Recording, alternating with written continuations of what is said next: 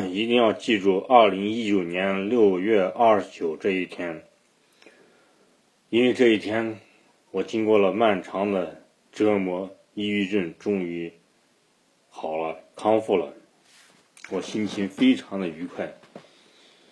我是怎么样康复的呢？这两年深受抑郁症的折磨，我想通了很多的事情。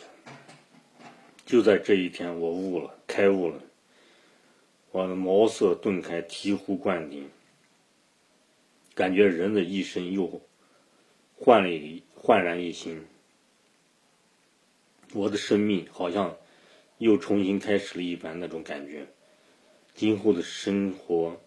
给我一个崭新的开始，我感觉到异常的兴奋。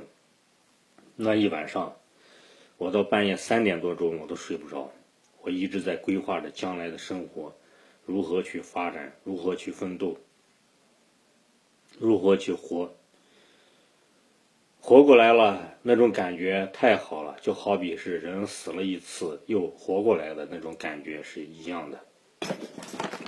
我对此异常的兴奋。久久不能入眠，太好了！抑郁症其实好起来只是转念之间，在你想改变你的身体状况的时候，你首先要调整你的心理状态，心态转变了以后，你的行为随之而改变，你的人生随之而改变。抑郁症使我心灵得到了极大的锻炼，让我如何去应对今后的困苦烦恼。再大的困苦，再大的烦恼，对于我都不是什么困难和烦恼了。对于抑郁症的人来说，有时死并不可怕，可怕的是如何活着，活着才可怕。死是一种非常容易解脱的事情，但活着时要面对很多烦恼和困苦、挫折。如何想通了，面对这些困苦、挫折、烦恼的时候，你的抑郁症马上就要好了。这是我的亲身的体会。在对抗抑郁症的这这么多年来，两年的时间，轻度的抑郁症还不是重度的。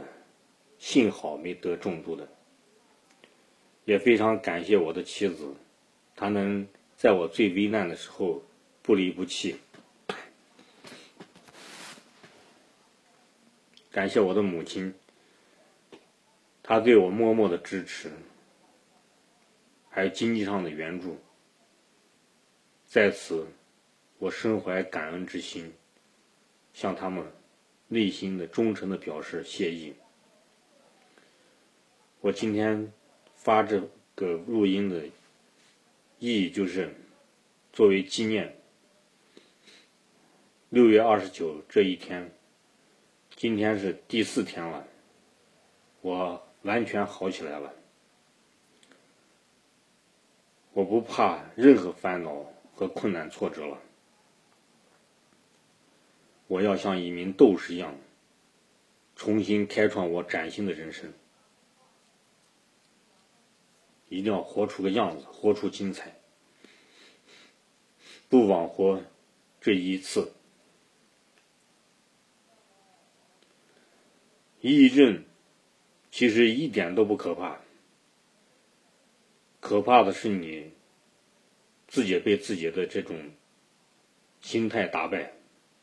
只要你不放弃自己，终究有好的一天。我就是一个最明显的例子。好了以后，那种感觉是无比的酣畅淋漓、痛快。那种感觉是没有得过抑郁症的人一辈子也会感觉不到的那种感觉。所以说，得了抑郁症，你应该感到非常的庆幸，上帝让你体验了一次从死到生的这种感觉，太好了。抑郁症好起来就是转念之间的事情，但是这个转念之间，这个念头有的人可能十几年也没转过来。所以说，人的思想有时候是瞬间改变，但是有时候又需要很长漫长的时间才能改变。这也许是上帝有意安排的这样子的过程。天将大任于斯人也，必先苦其心志，劳其体肤。这是古世古圣先贤孟子说的。抑郁症就像这句话说的，你得了抑郁症，说明上帝要给你安排一个重要的任务去完成，所以让你磨练你的心智。往往有的时候困惑的时候，转变一下想法，反向思维、逆向思维。抑郁症就需要逆向思维，老是觉得抑郁症这个是病不好。要反反念转念一想，它是不是也有好处，也有好的一方面呢？肯定是这样的。明确的告诉你，我得到了好处，比赚了一亿块钱还开心呀，朋友！你一定要相信这一点，这是我的亲身体会。我是好过来了，那种感觉太美好了，看到任何事情都高兴。看到坏的事情也高兴，看到好的事情也高兴，只要你活着，就一切都高兴。这是我现在的心态，宽容包容所有的一切，同情怜悯所有的一切，感恩感谢所有的人所有的事。这是我的由心发出的声音，也希望各位好朋友能从我这个。好的过程中吸取一些经验教训，在我好的过程中，我读了很多的佛教经典，古圣先贤，《道德经》听了，还有很多的喜马拉雅倾听收音上的很多古典哲学、佛学，还有有关抑郁症的一些讲座、书籍。这两年之中，我在这方面。被逼无奈的学了这些东西，最主要是想自己能好起来。但是无形之中，我又增长了很多的心智。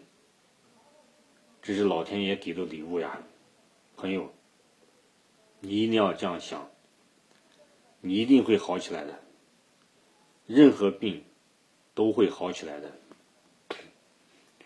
这是必然的，这是宇宙法则。好的，今天就与大家分享到此。我的微信号是马明霄八八八，希望您私聊。马超的马，明天的明，枭雄的枭，马明霄八八八，欢迎您来信探讨。好，今天就到此结束，谢谢大家。